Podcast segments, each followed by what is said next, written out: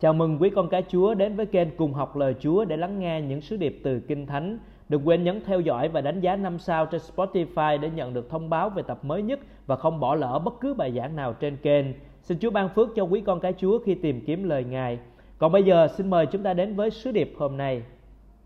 Thưa Thánh của Chúa, trong cuộc sống thường ngày của chúng ta, chúng ta rất thường xuyên đối diện với những thách thức, với những quyết định khó khăn, với những thời điểm không chắc chắn. Và trong những lúc như vậy thì lời hứa của Chúa là một nguồn sức mạnh, là một niềm hy vọng, là sự hướng dẫn để chúng ta tiếp tục bước đi trên con đường đức tin của mình.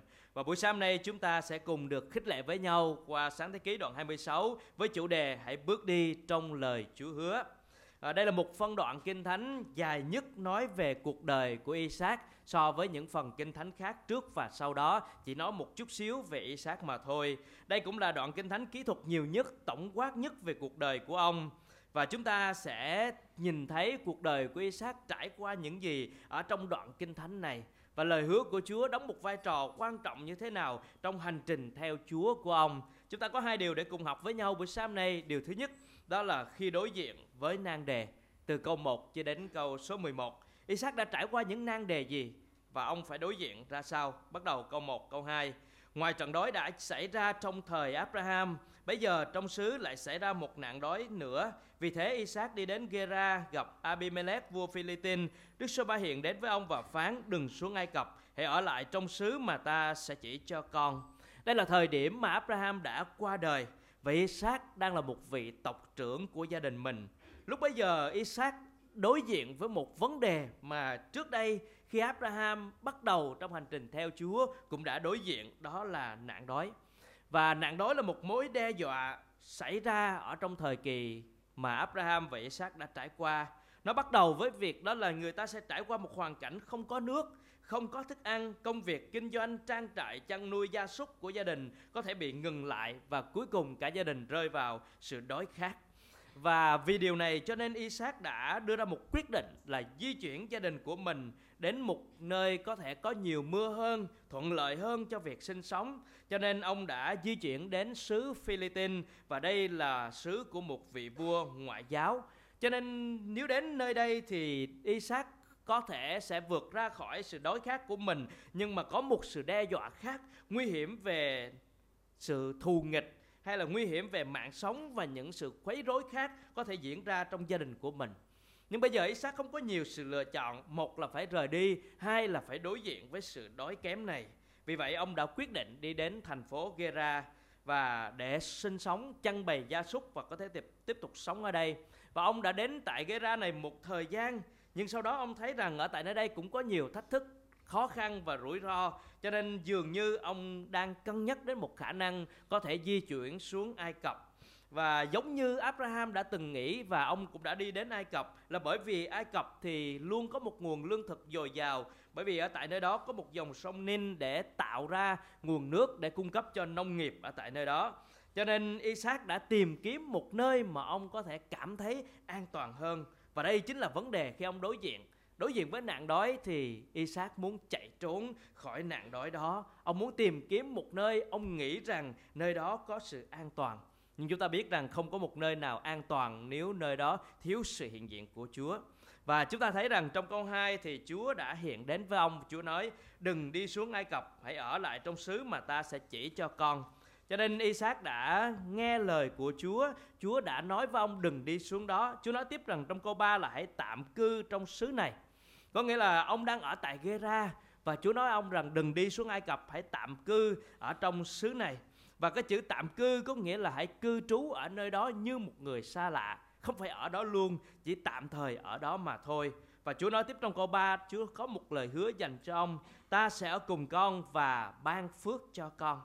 Và Isaac có thể sống tại Gera với sự bảo vệ không sợ hãi, không lo lắng, không phải vì ông tìm thấy sự giúp đỡ từ vua Philippines, nhưng ông tìm thấy sự giúp đỡ từ Chúa vì Chúa đã hứa ở cùng và ban phước cho ông bởi lòng nhân từ của Ngài.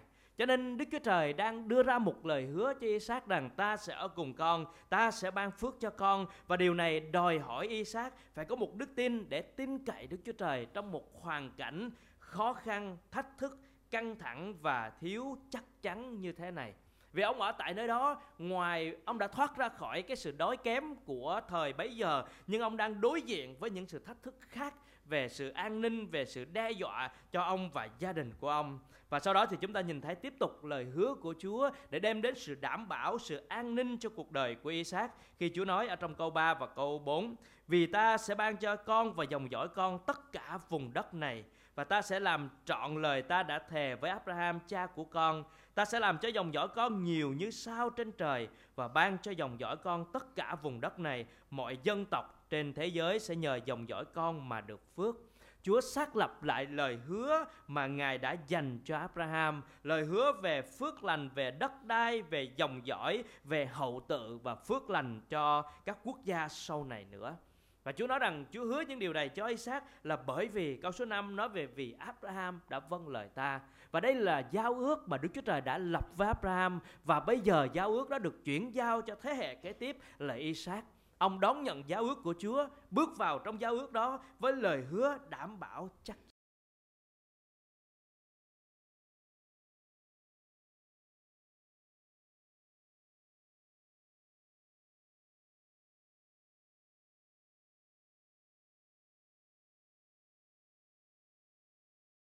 thấy rõ đức tin của mình.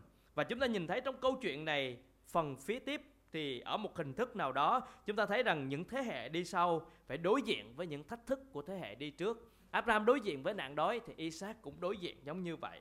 Và khi vấn đề của nạn đói diễn ra, Isaac đã bỏ chạy. Ông tìm kiếm sự an toàn hơn, chứ không phải tìm kiếm sự hiện diện của Chúa.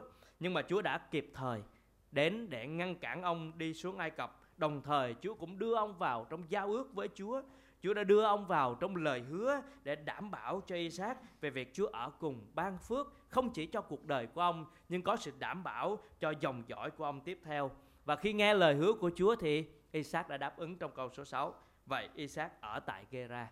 Đó là một sự đáp ứng của sự vâng lời khi Isaac đã nghe được sự đảm bảo của Chúa và nan đề, nạn đói đã được giải quyết. Bây giờ Isaac ở tại Gera có sự bảo vệ, sự ban phước của Chúa nhưng mà nan đề khác lại bắt đầu.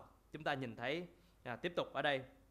Câu số 7 và câu số 8 vì Rebecca có nhan sắc nên giờ khi dân địa phương hỏi Isaac về vợ của ông thì ông bảo cô ấy là em gái tôi.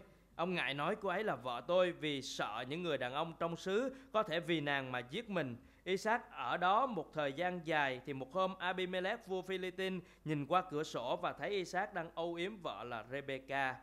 Chúng ta nhìn thấy tội lỗi trong gia đình, tội lỗi xuyên thế hệ đã được lặp lại.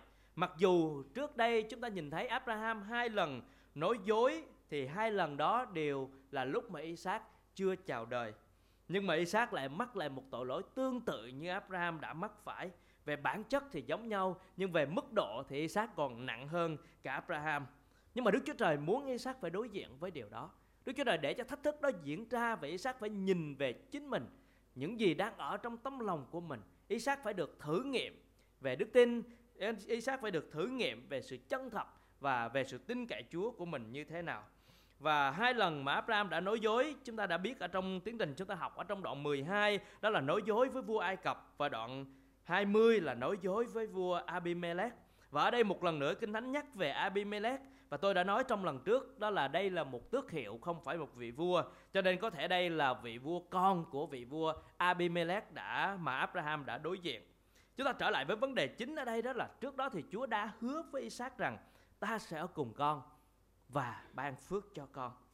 Thế nhưng Isaac đã nhìn vào hoàn cảnh thay vì nhìn vào Đức Chúa Trời.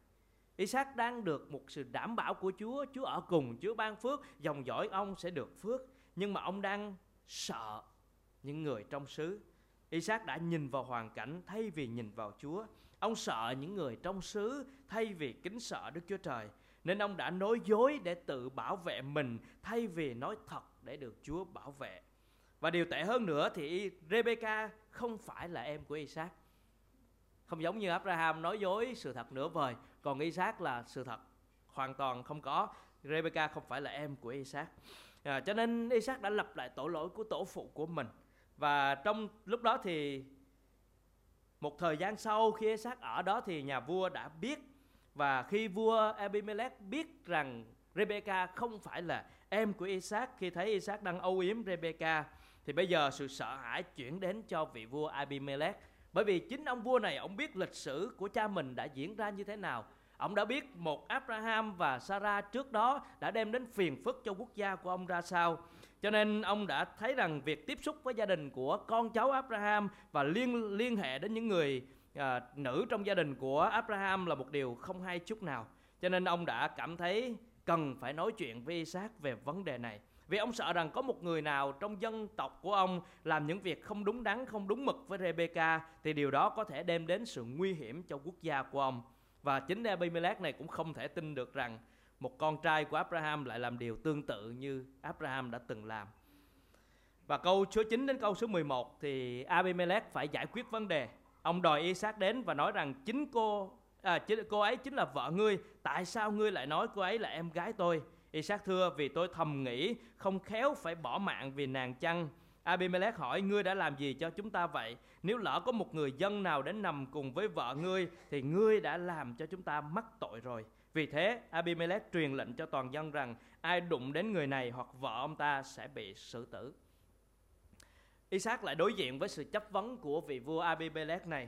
Và chúng ta nhìn thấy rằng sự lừa dối của của Isaac đã làm cho ông mất một vị thế là một người chính trực ông mất đi một cơ hội để có thể nói về Đức Chúa Trời của mình với dân Philippines. Và đây là một tội lỗi được lặp lại trong gia đình từ thế hệ này qua thế hệ khác. Chúng ta sẽ so sánh về những gì mà Abraham đã trải qua với Isaac trong đoạn 26 này có rất nhiều điểm tương đồng. Cả Abraham và Isaac thì đều nhận được lời hứa của Đức Chúa Trời. Rồi tiếp theo chúng ta thấy rằng cả Abraham và Isaac đều bị ảnh hưởng bởi nạn đói. Khi Abraham bắt đầu hành trình theo Chúa, ông gặp nạn đói và cả Abraham cùng với Isaac đều có những người vợ rất là xinh đẹp à, cũng rất rối khi có vợ xinh đẹp đúng không rồi cả Abraham và Isaac đều nói dối với cùng một vị vua ở tại một đất nước đó là Gera và Abimelech thì có thể là hai người khác nhau cùng một tước hiệu mà thôi. Cả Abraham và Isaac đều xây bàn thờ để thờ phượng Chúa. Và chúng ta cùng thấy Abraham và Isaac đều lập giao ước với Gera, Gera là đây là một vài cái điểm tương đồng đã diễn ra trong cuộc đời của Abraham và cuộc đời của Isaac. Nhưng mà phần kinh thánh này thì cho chúng ta nhìn thấy rằng hành trình theo Chúa là một hành trình không dễ dàng thưa hội thánh của Chúa. Nạn đói là một ngoại cảnh băng bên ngoài tác động đến đời sống làm cho Isaac và cả Abraham đều bối rối và có những quyết định sai lầm. Rồi tiếp tục đó là những cái sự thách thức của sự an ninh, sự sợ hãi trước những hoàn cảnh, trước những cái vấn đề không chắc chắn ở bên ngoài làm cho những sự dao động diễn ra trong đức tin bên trong và chúng ta thấy rằng hành trình theo Chúa đầy dẫy những nan đề, những cám dỗ quay quanh chúng ta, những thách thức và đưa đến chúng ta những lúc chúng ta cần phải đưa ra những cái quyết định, những lựa chọn tin cậy nơi lời Chúa hứa hay là chọn sự sợ hãi và chọn lựa theo ý riêng của mình. Và đó là vấn đề của Isaac đang đối diện khi đối diện với những nan đề. Và chúng ta có đôi, có nan đề nào mà chúng ta đang đối diện trong đời sống của mình. Và khi đối diện với những nan đề đó, chúng ta có tìm thấy sự an ninh trong Chúa. Chúng ta có tìm thấy những lời hứa của Chúa cho đời sống của mình trong những hoàn cảnh khó khăn và thách thức hay không? Và chúng ta sẽ cùng đến với điều thứ hai khi được Chúa ban phước từ câu 12 cho đến câu 25, bắt đầu từ câu 12 đến câu 14. Isaac gieo hạt giống trong xứ đó và năm ấy ông thu hoạch gấp trăm lần vì Đức Sô-va ban phước cho ông. Ông trở nên thịnh vượng, của cải ngày một nhiều thêm đến nỗi ông trở thành một người vô cùng giàu có Ông có nhiều bầy chiên, bầy bò và rất nhiều đầy tớ nên bị người Philippines ghen tị. Chúng ta nhìn thấy Isaac vẫn đang sống ở tại Gera. Ông bắt đầu với một công việc mới. Ngoài việc chăn nuôi thì giờ đây ông làm nông nghiệp. Ông bắt đầu gieo trồng và điều đặc biệt ở đây đó là trong năm ấy ông thu hoạch gấp trăm lần có nghĩa là một mùa gặt bội thu ngoài sức tưởng tượng và tất cả những điều đó kinh thánh cho rằng kinh thánh cho chúng ta biết rằng vì đức sô va ban phước cho ông mấu chốt của vấn đề ở đây đó là có sự ban phước của Chúa. Chúng ta nhìn thấy rằng Isaac đã trở nên giàu có, trở nên thịnh vượng. Chữ giàu có này không có nghĩa là, không chỉ có nghĩa là khá giả về mặt tài sản mà còn có quyền lực nữa. Đến nỗi người Philippines ghen tị với ông Isaac trở nên một nhân vật có thế lực đáng gờm và người Philippines ở khu vực Gera này cũng như những người chung quanh đã ghen tị với Isaac. Họ không thích Isaac trở nên giàu có và quyền lực ở trên vùng đất này chúng ta nhìn thấy Chúa đã ban phước cho ông. Mở đầu của đoạn kinh thánh này đó là nạn đói xảy ra, nhưng đến bây giờ Isaac đã trải nghiệm một sự giàu có mà Đức Chúa Trời ban phước cho ông. Và đó có phải là điều chúng ta mong đợi hay không? Một năm với rất nhiều sự thách thức và khó khăn mà kinh tế nước nhà cũng như quốc tế đang trải qua. Các hội thánh, các gia đình, cá nhân cũng đang vất vả rất nhiều ở trong tài chính của mình. Nhưng mà chúng ta nhìn thấy rằng dù trong hoàn cảnh bên ngoài có như thế nào đi chăng nữa, nếu được sự ban phước của Chúa thì chúng ta đều có thể nhìn thấy được phước lành đó một cách dư dật, dồi dào, vượt lên trên mọi hoàn cảnh thách thức bên ngoài. Và tôi ao ước rằng điều đó sẽ được đến với đời sống của chúng ta, đến với ơn phước, đến với phước hạnh mà Chúa ban cho. Và hội thánh Chúa cũng đang nhận được nguồn phước giống như vậy. Xin Chúa cũng ban phước điều đó cho mỗi gia đình của chúng ta trong những giai đoạn đầy thách thức về kinh tế. Chúng ta tiếp theo ở đây từ câu 15 cho đến câu 22, câu chuyện liên quan đến những cái giếng. Abraham cũng đã đào giếng bị người Philippines quấy rối. Bây giờ thì Isaac cũng đào giếng bị người Philippines lấp lại. Và chúng ta biết rằng cái nhu cầu về nước, về sinh hoạt là một nhu cầu rất quan trọng cho nên những cái giếng nó không phải chỉ là những cái giếng về vật chất mà thôi nhưng nó là một cái giá trị để cung ứng cái nguồn nước và sự sinh sống. Cho nên nó mang lại rất nhiều giá trị cho cuộc sống cũng như sự chăn nuôi và gieo trồng của Isaac bây giờ. Nhưng mà người Philippines lại gọi là chơi xấu. Cho nên khi Isaac đào giếng tới đâu thì họ đến để họ tranh giành họ lấp lại họ giành lại những cái giếng đó. Cho nên uh, Isaac và Abimelech đã trao đổi với nhau về những cái giếng này và cuối cùng thì Kinh Thánh nói cho chúng ta biết rằng bây giờ Đức Sô Ba đã cho chúng ta chỗ rộng rãi và chúng ta sẽ được thịnh vượng trong xứ này. Điều đó có nghĩa là sau những cái sự tranh giành đó thì Chúa bên vực, Chúa bảo vệ Isaac, Chúa ban phước cho ông và ông được ở rộng rãi. Và chúng ta nhìn thấy cái chỗ mà ông đang nói rằng bây giờ Đức Sô Va đã cho chúng ta chỗ ở rộng rãi. Đó là một lời cảm tạ mà Isaac dâng lên cho Chúa. Điều đó cũng đánh dấu trong cột mốc thuộc linh của ông rằng ông đã được phục hồi. Ông đang tin cậy, nương dựa và trao phó hoàn toàn cho Chúa. Khi những cái giếng bị tranh giành thì Isaac không nỗ lực theo ý riêng của mình để tranh giành, để giành lại những phần thuộc về mình. Ông thuận phục, ông trao phó, ông để cho quyền tể trị trong tay Chúa và cuối cùng thì ông ngợi khen Chúa vì Chúa bảo vệ và bên vực cho ông. Chúng ta tiếp tục từ câu 23 đến câu 25 nói về một khía cạnh khác nữa ở trong lời hứa được đảm bảo của Chúa. Từ chỗ đó Isaac đi lên Beersheba, đêm ấy Đức Sô Ba hiện đến và phán với ông, ta là Đức Chúa Trời của Abraham, cha của con, đừng sợ, vì ta ở với con, ta sẽ ban phước cho con và làm cho dòng dõi con gia tăng, vì Abraham là đầy tớ ta. Isaac lập một bàn thờ cầu khẩn danh Đức Sô Va và đóng trại tại đó, rồi các đầy tớ của ông đào ở đó một cái giếng. Chúa tiếp tục hiện ra với Isaac và tiếp tục xác nhận giao ước với ông. Một lần nữa Chúa nói với Isaac, đừng sợ. Và chúng ta biết rằng đây là một từ rất là uy quyền ở trong kinh thánh khi những cái cảm xúc của con người thường xuyên sợ hãi. Mặc dầu Isaac đang được Chúa ban phước, đang được thịnh vượng, nhưng mà những cái sự sợ hãi, những cái gì rình rập bên bên ngoài đó vẫn còn đó. Cũng giống như Abraham sau khi đánh thắng quân thù, đánh thắng những cái vị vua liên minh với nhau, thì Chúa vẫn đến nói với Abraham rằng, đừng sợ.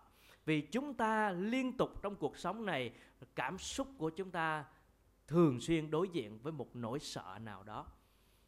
Có những người thì sợ thất nghiệp, có những người sợ đói, có những người sợ thiếu tiền, có những người sợ một ngày nào đó mình sẽ già đi, mình sẽ không còn xinh đẹp nữa.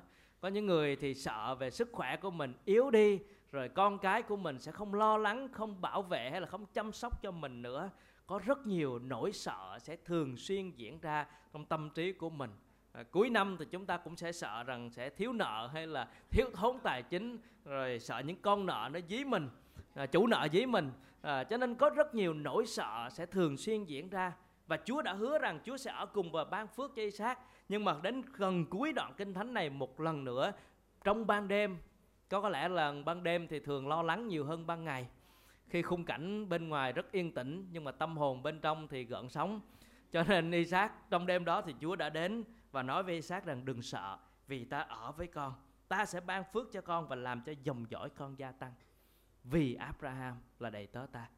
Vì một giao ước mà Chúa đã lập với Abraham, cho nên Chúa tiếp tục để ban phước và ở cùng với Isaac. Và tôi nghĩ rằng đây cũng là điều sẽ khích lệ cho đời sống chúng ta theo Chúa. Nếu có một sự sợ hãi, lo lắng nào trong cảm xúc của mình thì hãy nhớ rằng Chúa bên cạnh chúng ta và Ngài muốn nói với chúng ta rằng, đừng sợ. Không phải vì hoàn cảnh sẽ biến mất ngay lập tức, nhưng đừng sợ vì Chúa ở với chúng ta. Có Chúa trong hoàn cảnh mà chúng ta đang đối diện.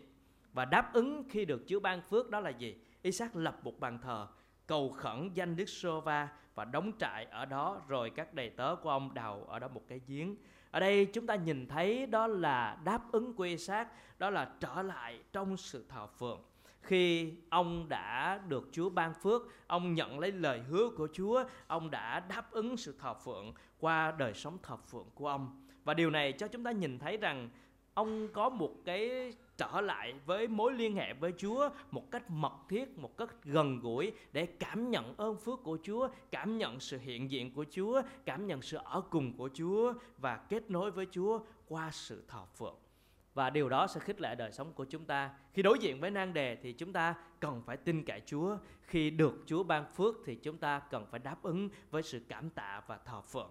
Cần phải đáp ứng với việc đó là chúng ta gắn chặt ở trong mối liên hệ với Chúa. Và chúng ta nhìn thấy phần kinh thánh còn lại của đoạn này, từ câu 24 đến câu 33 phần kinh thánh tiếp theo đó, thì chúng ta cũng nhìn thấy rằng ngay cả Abimelech cũng đến với với Isaac, lập giao ước với ông rồi cả Abimelech cũng thấy rằng Isaac là một người được Chúa ban phước và khi Abimelech đến với Isaac thì Isaac không hề tỏ ra sự lo sợ, sợ hãi nữa.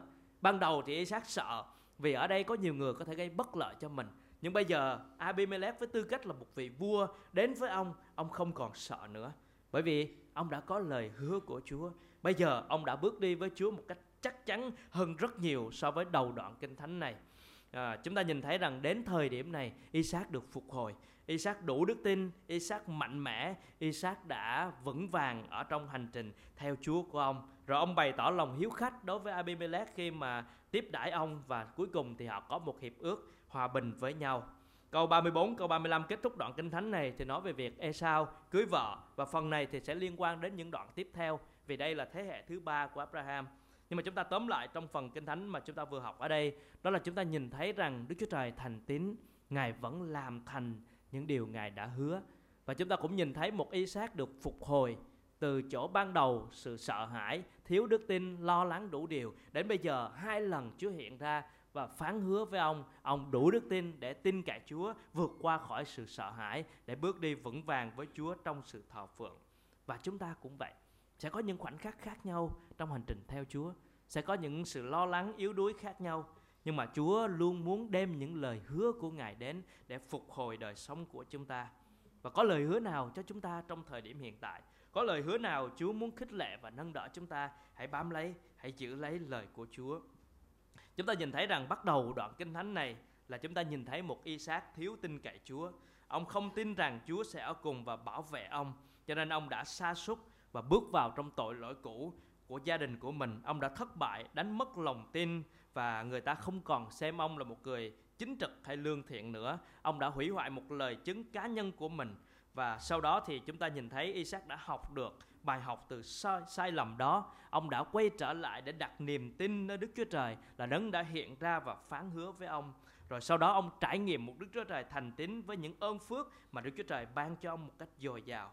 Và buổi sáng nay chúng ta được nhắc nhở điều đó để chúng ta quyết định trong đời sống của mình đó là chọn lựa tin cậy Chúa trong mọi sự.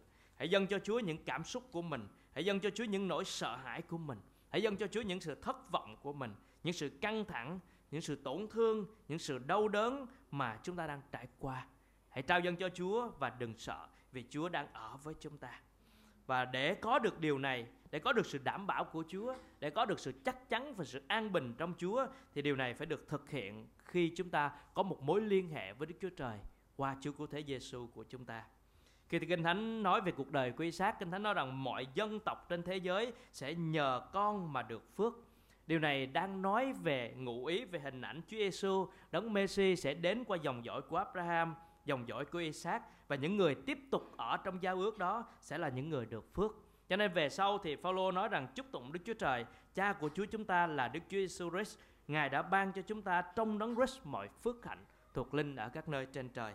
Cho nên những người đang ở trong giao ước qua dòng dõi của Abraham, qua dòng dõi của Isaac, đó là Chúa Giêsu và những người đang ở trong giao ước với Chúa Giêsu là những người sẽ nhận lấy phước hạnh của Chúa, sẽ bước đi trong sự bình an, không lo sợ và chúng ta sẽ nhìn thấy được mọi ơn lành của Chúa đổ xuống trên đời sống chúng ta. Hãy tiếp tục giữ mình và bước đi trong lời hứa của Chúa.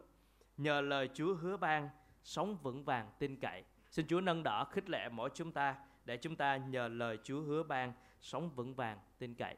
Amen.